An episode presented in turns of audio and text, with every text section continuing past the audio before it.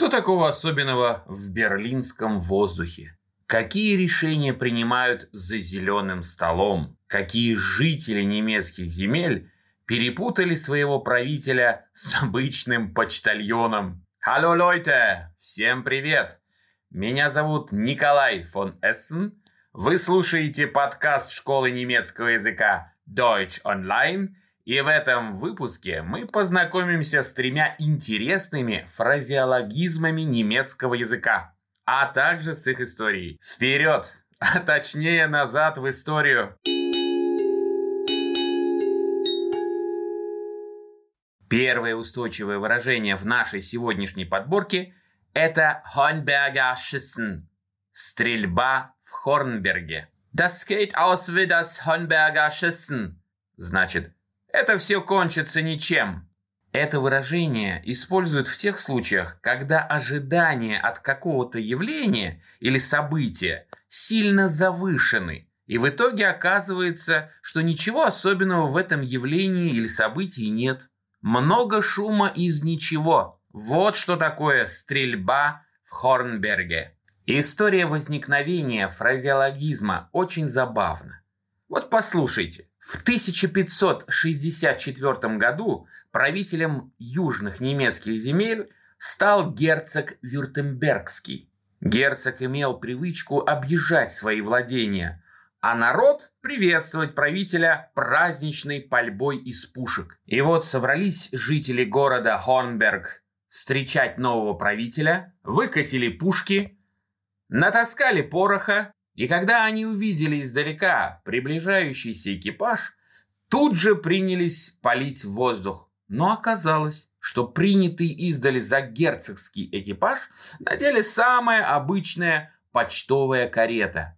Конфуз, но пока не трагедия. Пушки перезарядили, вновь принялись ждать, но перед тем, как к Хорнбергу подъехал герцог Вюртембергский, жители города успели еще несколько раз обознаться и пальнуть из пушек, приветствуя случайных всадников.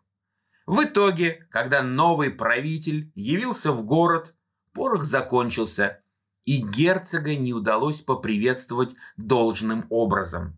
С тех пор стрельба в Хонберге – стала олицетворять неоправданные ожидания. Вот такой интересный фразеологизм, а мы двигаемся дальше. Fahren wir weiter. Berliner Luft. Берлинский воздух.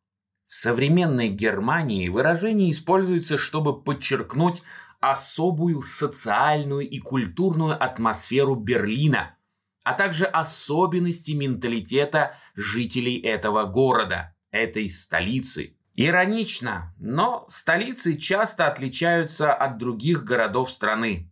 Москва – отдельное государство, Париж, говорят, не Франция, а в Берлине даже воздух особенный.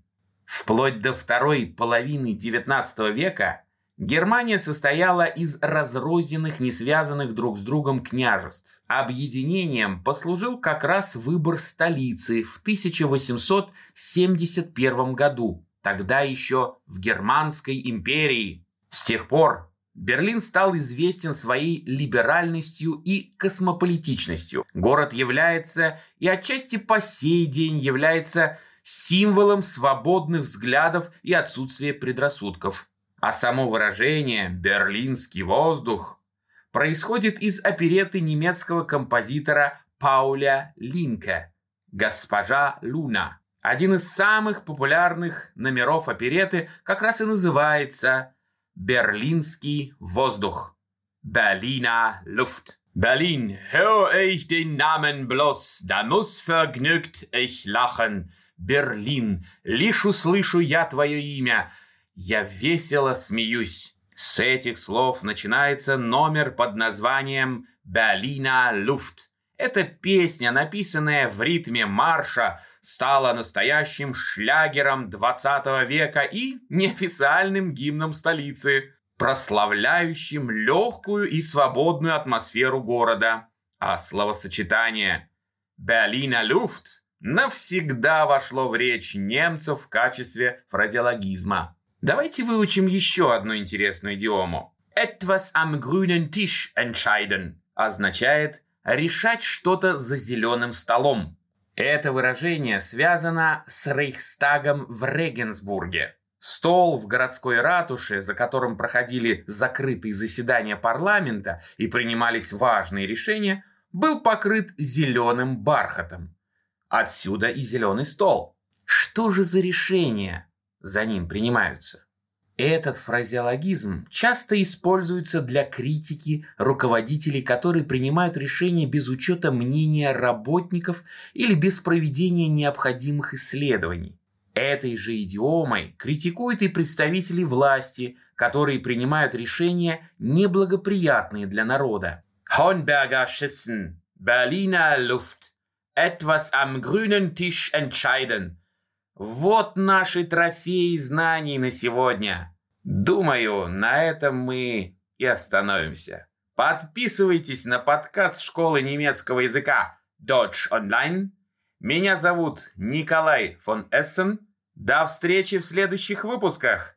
Bis zum nächsten Podcast-Episode. Tschüss.